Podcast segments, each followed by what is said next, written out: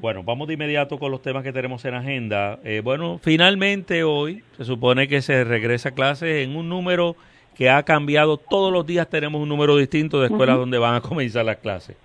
Eh, bueno, vamos a iniciar por ahí nuestra conversación, que tenemos, tenemos varios asuntos hoy para, para tratar, pero me gustaría comenzar por aquí, que ha sido un asunto que consecuentemente tú también has estado hablando aquí en la emisora. Bueno, parte del problema que ha habido es como pasa un poco con los con las estadísticas del COVID. Es un cambia cambia constante de información y de desinformación. Eh, creo que no ha habido una fiscalización adecuada. Hay unos grandes, hay unos intereses que tienen un gran eh, poder que quieren regresar a las escuelas cuando la mayor parte de las escuelas no estaban listas. Todo esto se da en el proceso donde se supone que confirme a una secretaria que evidentemente ella dice que estaba nerviosa, pero a todas luces parecía haberse burlado de los legisladores cuando fue interpelada, que también es algo completamente raro, interpelada antes de ser eh, sencillamente confirmada, ¿verdad? En un proceso donde acababa, apenas llevaba un mes y medio, eh, y una señora que a todas luces tiene el rechazo y el repudio de todos los sectores en el sistema académico. Y después de un año de, toda esta situación de la pandemia y este tirijala, fíjate la cantidad de escuelas que va a abrir, creo que son 95 finalmente, eh, que han pasado las, las certificaciones, ¿verdad? Escuelas públicas. Eh, y en todo este proceso yo creo que se ha perdido un poco el, sentido de la el, sentido de la humanidad. Yo creo que es el, el, sentido común, que a veces es lo, el menos común de los sentidos. ¿Dónde queda en el centro de todo tiene que ser el niño, la educación de ese niño. Estamos viviendo momentos difíciles, un momento totalmente eh, diferente en nuestra historia, o por lo menos en nuestra historia reciente. Niños que han estado todo un año fuera del sistema escolar y posiblemente mucho más si se trata de niños que estuvieron en las áreas de los pueblos afectados por los temblores. Esto es, de verdad, bien difícil la situación que se ha hecho. Eh, y, creo que en toda esta discusión lo menos que ha estado presente ha sido el niño dentro de todo esto. Creo que hay otros intereses detrás.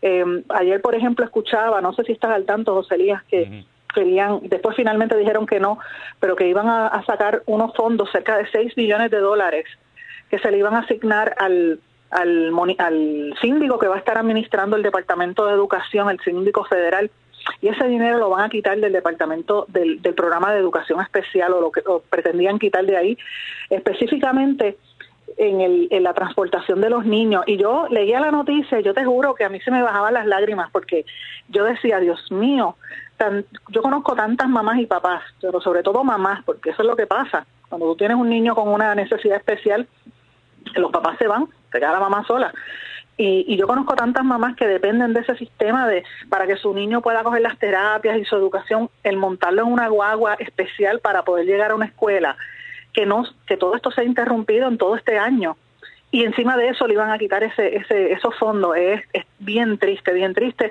Te puedo decir que conozco cantidad de casos de niños que han echado hacia atrás por no tener las terapias eh, y entiendo la necesidad de que se reabra. Ahora, lo que me llama la atención es aquí dónde está la accountability. Elías, ¿dónde, como dicen en inglés, ¿dónde está la responsabilidad? Porque nosotros llevamos un año con las escuelas cerradas que bien se pudieron haber actualizado, bien se pudieron haber mejorado en todo este proceso, pero hoy mismo dicen que hay 300 escuelas que ni siquiera van a abrir en agosto porque no se trabajaron las columnas cortas. ¿De qué estamos hablando? ¿Dónde están los fondos del sistema de educación? Eh, ¿Dónde están las prioridades? Y para mí, este, evidencia de lo que vemos hoy es que el interés está en, manejar el presupuesto, en administrar esos fondos, quién va a controlar el dinero del departamento, a quién van a acomodar como empleado en el departamento. Por eso es que los populares están eh, en dos aguas, ¿verdad? Si, si aprueban o no aprueban esta secretaria, si la secretaria me acomoda a, mi, a, mi, a mis personas ahí, este, el alcalde va a presionar y el legislador le va a votar a favor de ella y ese es el interés que hay. Los PNP en el mismo en, el mismo bote, ¿a quién le vamos a dar el contrato para que administre eh, los negocios cercanos a las escuelas o que dé el, negocio privado para la escuela, los maestros con su interés y dónde quedan los niños están ausentes de esta discusión. Y yo creo que pues, tenemos que volver a traer al niño como el eje central de todo esto. Es una generación completa que va a tener esas lagunas eh, y yo no veo nada. ¿Y, ¿Y, dónde está el responsable de esto? Yo creo que hay que empezar a asumir responsabilidad y a, y a, señalar quién hizo y quién no hizo su trabajo a lo largo de todo este año. Es, un, es bien triste, es una tragedia. Bueno, y parece que la designada va a ser, bueno, nosotros llevamos una contabilidad de cuántos votos ella necesita para ser confirmada. Cuando empezó todo esto, realmente ella necesitaba que cuatro votos fuera de la delegación del PNP pudieran votar por ella. Ya por lo menos sabemos de dos de ellos, entre ellos el senador independiente Vargas Vidó, que nos dijo aquí en PAB el viernes pasado, que luego de haber estado absolutamente en contra de ese nombramiento, lo estaba reconsiderando. Este, Y entonces tenemos otro senador del distrito de, Guayama, del Partido Popular, que está abiertamente a favor de ella. Entonces faltarían dos nada más. La realidad es que, como son las negociaciones, esto puede ocurrir, Sandra. Por eso es que te menciono que lo que ha estado ausente es el niño, lo que está pendiente es a quién acomodo. Si yo te garantizo poner algún familiar, pues te voy. Tú sabes, y entonces eh, una persona que a todas luces no tiene la experiencia, yo me imagino que los legisladores pensarán, bueno, si la sacamos, ¿quién vamos a poner? Al número dos, que era el que estaba en la Comisión Estatal de Elecciones, un político, porque es, es eso, un politiquero aunque diga que estuvo en el departamento. O sea, mira la evaluación, por eso es que te digo, los niños en este país viven una gran tragedia y esto es triste porque un país donde aquí tuvimos gente bien distinguida, Isabelita este, Freire, o sea, la, la misma doña, la, esposa de, Muñoz Marín, que fue profesora, tú sabes, uno piensa toda esta gente, el, mismo, el mismo don Luis Azarre, vamos a poner, vamos a dejarnos de cosas, porque esto está en todos los partidos políticos, yo no, no, no quiero circunscribirme a uno u a otro, pero hemos tenido grandes educadores a través de nuestra historia y gente muy preocupada por la cultura y la educación de nuestros niños y venir a reducirse en un en unos personajes como la actual secretaria, uno dice, Dios mío, ¿Qué, futuro tiene esta nueva generación de aquí a 10 años? ¿Qué va a pasar con estos niños que están ahora mismo sin clase? O sea, los nenes en Ponce, en, en Guayanilla, en Guánica. Pero uno dice, ¿pero qué está pasando? Yo, yo, no, yo no me imagino esos nenes en Guánica. Este semestre, esas lagunas en las clases de matemáticas. Eh, y, y te digo, también ha sido un año muy duro para el para el para el magisterio porque a los maestros los han maltratado hasta más no poder y yo te puedo decir los maestros se han fajado es la realidad, bregando en computadora, o sea, lo que aquí se estuvieron este, perdiendo el tiempo por tantos años de actualizar el sistema de computadoras y de mejorar el acceso a Internet, tampoco eh, tuvimos que hacerlo a la, cañona para poder que los niños pudieran pudieran coger clases por los este por, por teléfono. Y eso me trae otro tema también. Dónde está la fiscalización de internet todas estas empresas que dicen que tienen el servicio de verdad lo están dando cuando ha habido tantos problemas de conexión. esos son los temas que yo creo que se deberían estar discutiendo, no en, en, en quién me acomoda a, a, la persona que me hizo la, campaña. correcto, en, en, tal región educativa, este, sí, así pasa. Bueno, eh, por otro lado, eh, un asunto que también quería eh, tener tu comentario durante esta semana, se ha estado, comenzamos con el Día Internacional de la Mujer Trabajadora, a lo largo de estos días, pues hemos visto diferentes actividades en esa índole. Sandra, eh, ¿qué te ha parecido el enfoque que se le ha dado este año a esta, a esta conmemoración? Fíjate, ha estado un poquito más suave comparado a años anteriores porque ya hay una aprobación de un código ¿verdad? Del, del, del programa de, del manejo de, la emergencia de, violencia de género, ¿verdad? Eh, que ha sido una de las luchas más grandes de por lo menos de las organizaciones feministas más, más jóvenes, sobre todo me refiero a la colectividad feminista en construcción y otras, ¿verdad? Pero llevan entre cinco a seis años empujando que, la gente reconozca que, que hay un, una epidemia, por decirlo así, eh, de todos estos mm, eh, casos de, de asesinatos de mujeres. Este año yo lo he visto un poquito más suave la actividad quizás es porque ya el gobernador lo firmó. Eh, vamos a ver sobre la marcha y sobre la discusión que sucede. La semana pasada no podemos olvidar que antes de, la conmemoración del Día Internacional de la Mujer hubo unas vistas en la legislatura convocadas por el, eh, creo que era eh, Ana Irma Rivera Lacen, si no me equivoco, eh, que estaban cuestionándole a la Procuradora de la Mujer y ellas se basan en el, en el informe que hace el Observatorio de, de Violencia de Género, ¿verdad?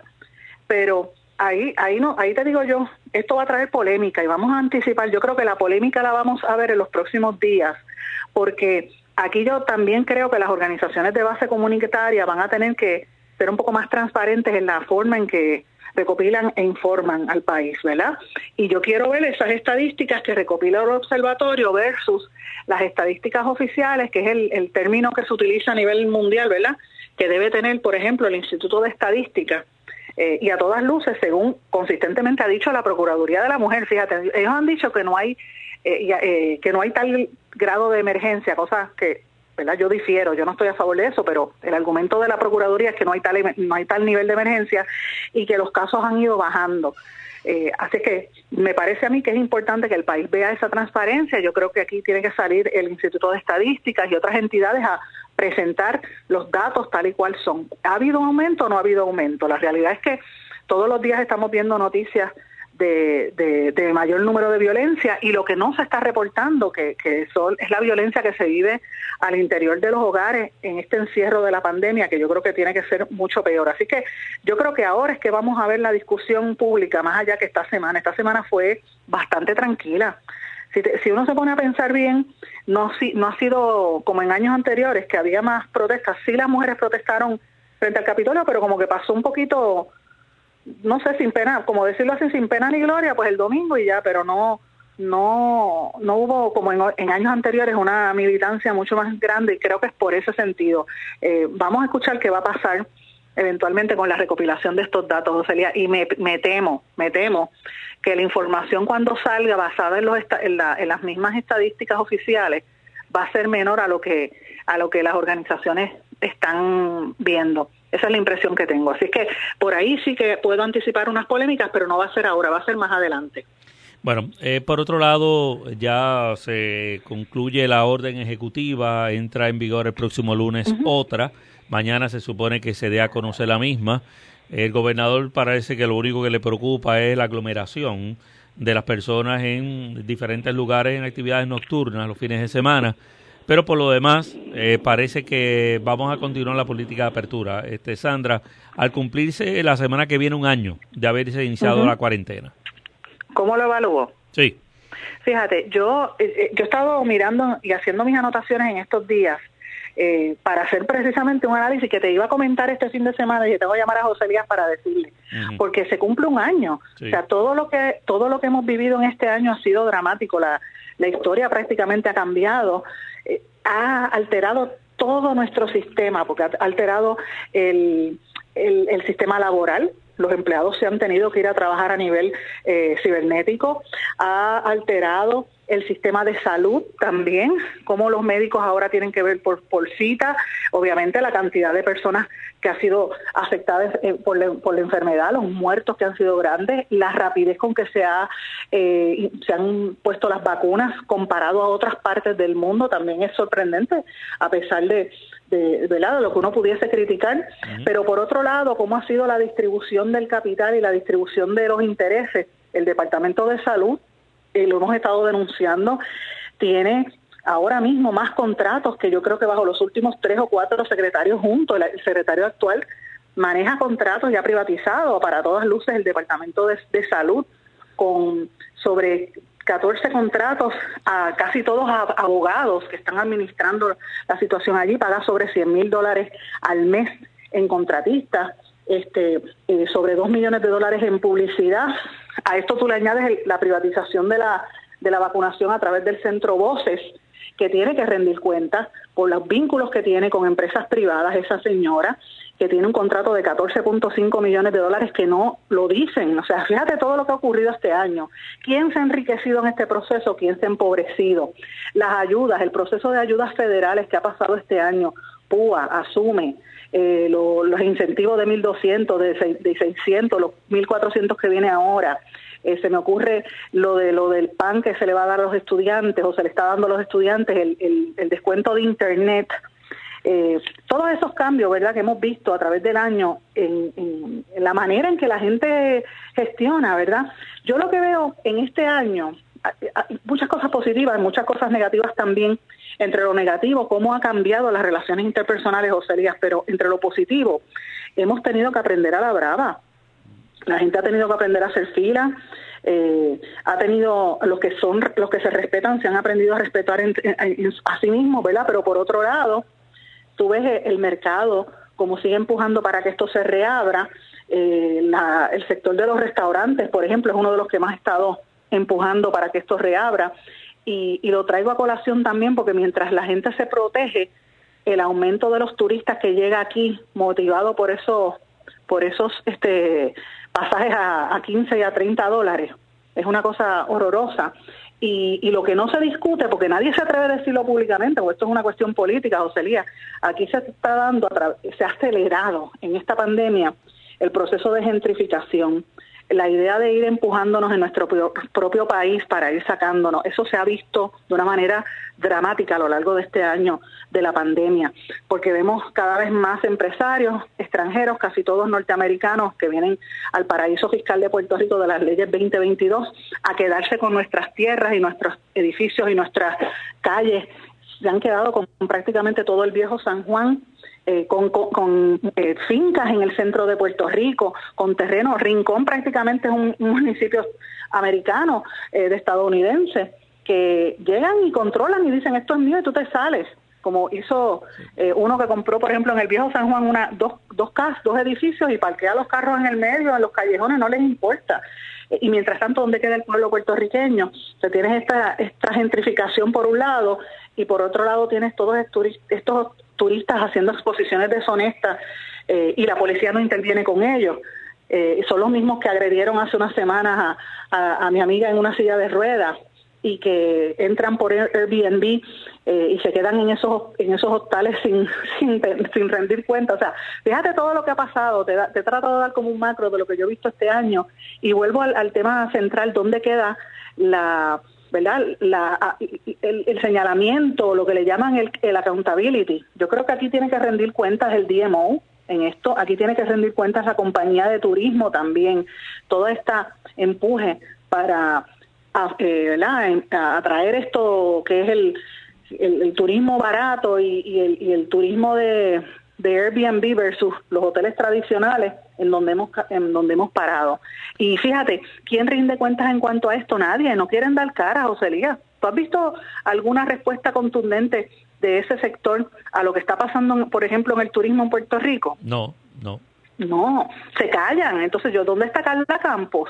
¿Dónde está el director el de Desarrollo Económico hablando sobre esta situación? ¿Qué acción va a tomar si alguna la policía cuando tú ves esas mujeres sin ropa en la calle? Entonces hay un elemento también de cuestión racial, porque esto abona a, la, discusión del racismo, porque lo he visto, que dicen, bueno, cuando venían los turistas, este hombres de negocio, pues era mejor, porque era un turismo mejor, esa gente tiene dinero, pero entonces estos son unos cafres. Y mira esas negras que andan sin ropa en la calle, porque también está ese elemento por ahí. Donde, ¿sabes? Eh, ah, los puertorriqueños hacen barbaridades cuando vean de viaje a República Dominicana, sí, pero esto, yo no había visto esto así. Dos cosas malas no hacen una buena, de todos modos. Ahí estamos, ahí este, estamos. O sea, e, esta discusión es importante porque estamos en el cambio del... O sea, nosotros estamos en el año 2021 y si, y si nosotros miramos nuestra historia a principios del siglo pasado, ¿tú te acuerdas cuando la gente que conoce su historia en este país sabe que aquí hubo unos procesos acelerados para tratar de que la gente, por ejemplo, aprendiera inglés en las escuelas? De ahí que surgió que yo me habla inglés y todos estos libros, tú sabes, en esa época, eh, de la gente eh, para tratar de borrar la cultura y, y, la puertorriqueñidad. Yo me pregunto, francamente, si esto que estamos viviendo es parte de ese proceso, donde tenemos una Junta de Control Fiscal con otros intereses que vienen de afuera, eh, pendiente a, hacer rápidamente a aprobar ese plan fiscal eh, para responderle a los bonistas, para vender la compañía de, energía eléctrica, que ellos mismos la quebraron, para privatizar prácticamente todo y permitir todos estos extranjeros, ¿dónde quedamos nosotros en este proceso? Y siempre, y vuelvo a lo mismo, yo llevo varias semanas con esto en la mente, un, Puerto Rico sin puertorriqueños, como habían anticipado en el chat, y eso es una gran tragedia. Antes de cerrar nuestro diálogo, quiero abundar un poco sobre un tema que no está en el foco ahora mismo, relacionado al tema del racismo. Eh, durante eh, estos días, pues claro, el, el, origen de la discusión está sobre cómo en la corona real estaban viendo el tema del matrimonio de Harry con, con Meghan Markle, pero ciertamente estamos hablando de esta intención de siempre invisibilizar a diferentes niveles eh, la existencia de discrimen por motivos raciales, aun cuando estamos en el siglo XXI, Sandra. Me encanta que hayas traído ese tema y es importante que lo hayas traído porque la gente tiende a menospreciar, ay, el tema de la realeza, ¿a quién le importa? Mucha gente me preguntaba el otro día, Y yo le decía, le importa la mitad del planeta. Hoy, hoy mismo tú vas a Estados Unidos, miras toda la prensa norteamericana y te, y, te sacan hasta encuestas de que, de que hablan de la entrevista que le hizo Oprah Winfrey a, Harry y a Meghan eh, los norteamericanos favorecen a Harry y a Meghan, lo están respaldando, mientras tanto baja la prensa británica y casi un 73% está en contra de ellos. Y el tema medular aquí es el tema del racismo, las imputaciones que ella dice, que, que le cuestionaron si el nene iba a salir negrito, pues no lo querían.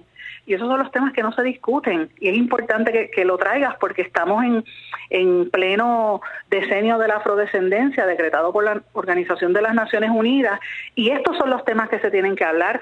El hecho de que la Universidad de Puerto Rico por, primera vez haya logrado un programa de estudios en afrodescendencia, que lo dirige mi, mi, hermana Mayra Santofebre y, y, Marielba Torres, a quien aprecio grandemente, entre otros profesores, es resultado de décadas de luchas para tratar de, crear conciencia, porque cuando nosotros hablamos de, de, de, nuestra tradición, tenemos que reconocer que aquí nuestra tradición no es de esclavos, nuestra tradición es de gente que vino esclavizada y que África también viene siendo nuestra, eh, eh, la, la, la, patria, la, la madre patria, más que España. ¿Por qué? porque de ahí es que vienen nuestras tradiciones y nuestras costumbres, pero como fueron esclavizados todavía se perpetúa estos racismos y estos discrímenes que, de los cuales no se quieren hablar y tú lo ves cuando llega al nivel de la, de la realeza en Inglaterra o lo ves aquí cuando se trata de a quién apresan y a quién no, a quién señalan y a quién no, cuántos negros tú ves en posiciones de poder asumiendo control o entendiendo los procesos, o si una persona de la tez negra o de la raza negra tiene acceso a una posición de poder, a quién responde, si tiene esa conciencia de, de dónde está ubicado. Eh, y, esa, esas discusiones no las vemos. Yo creo que es importante que se traiga a colación porque eh, tenemos que reconocernos dónde estamos. Estamos en un momento de cambio. En Estados Unidos esta discusión es, es, es, medular y coincide precisamente ahora mismo cuando se está seleccionando, por ejemplo, el jurado que van a, a escoger a, en el juicio eh, contra los policías que asesinaron al, al hombre afroamericano George Floyd, que provocó todas estas protestas, ¿verdad? Eh, y, esa discusión se está dando en la nación americana, se está dando en Inglaterra y aquí en Puerto Rico yo la veo con una insistencia dramática en los medios, por lo menos en los medios corporativos, que la tocan por encima y ya no le quieren dar color. Y ya, pasamos la página. Y es algo que, que, de lo que debemos hablar. Sí, así es. Este, Vamos a ver cómo se va a desarrollar esto en el transcurso de los próximos días, Sandra. Antes de cerrar nuestra conversación, eh, Sixto George está pidiendo que se televise el proceso judicial de él. Sí, lo vi interesante, está escribiendo. ¿Tú crees que los medios se tirarán a difundir eso? Ojalá, ojalá. yo no estoy segura, pero si lo solicitan, yo ahora exigiría que la Asociación de Periodistas pida que se, que se televise, ojalá que, que, se logre, porque es importante. Aquí se develaría el, eh, ¿verdad? la realidad sobre lo que hemos venido denunciando del chayoteo mediático y, y, ¿verdad? esta relación incestuosa entre ciertos sectores en los medios y ciertos periodistas con el poder político.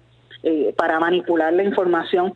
Y esto yo lo contrasto, fíjate, con, con lo que está pasando, ¿verdad? Eh, con lo que pasó ayer, el que se confirmó ¿verdad? el fallecimiento del compañero periodista Rey Millán, que yo sé que, que ha afectado a tanta gente en el área sur de Puerto Rico y en todo Puerto Rico. Yo te digo, eh, cuando ayer yo me sentía, José Elías, como como si se hubiera muerto un familiar. Y yo no era amiga íntima de Rey, pero yo me sentía así. Yo estaba bien triste ayer. ¿Por qué?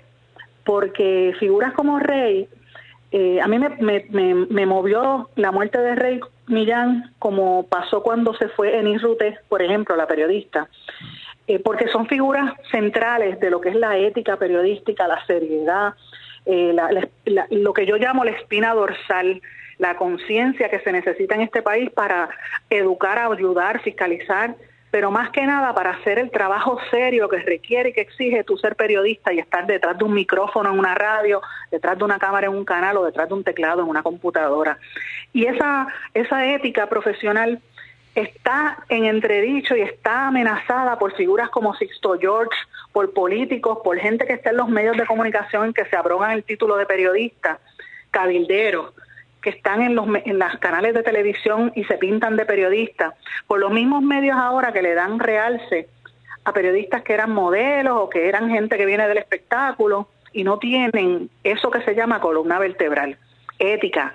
Eh, por eso es que la pérdida de Rey Millán es importante, porque en momentos como el que vive Puerto Rico, y esto que tú y yo acabamos de hablar, José Elías, que hablamos desde Negan Marco hasta educación, sí.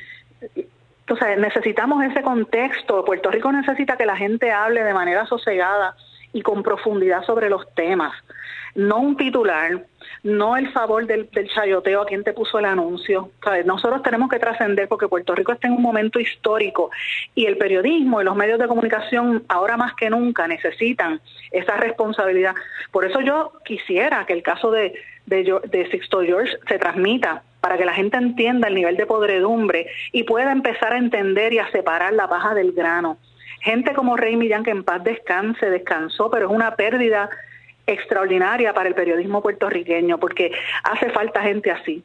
Hace falta gente como él, hace falta como gente como Anis Ruté y como otros que se han ido yendo poco a poco, que eran gente seria, que eran gente que buscaba con respeto los temas eh, y que y que pues uno puede tener opiniones distintas pero lo lo abordaban desde el, desde el punto de vista de respeto y que no se vendían como se vende ahora mismo la gente en los medios por desgracia, en muchos medios de este país. Eh, y, es, bien difícil. Yo creo que ahora más que nunca el pueblo necesita un proceso de, de eh, educación, en, lo que le llaman media literacy, educación mediática, para que sepan distinguir entre la gente que dice la verdad y la gente que tiene como único fin el interés común.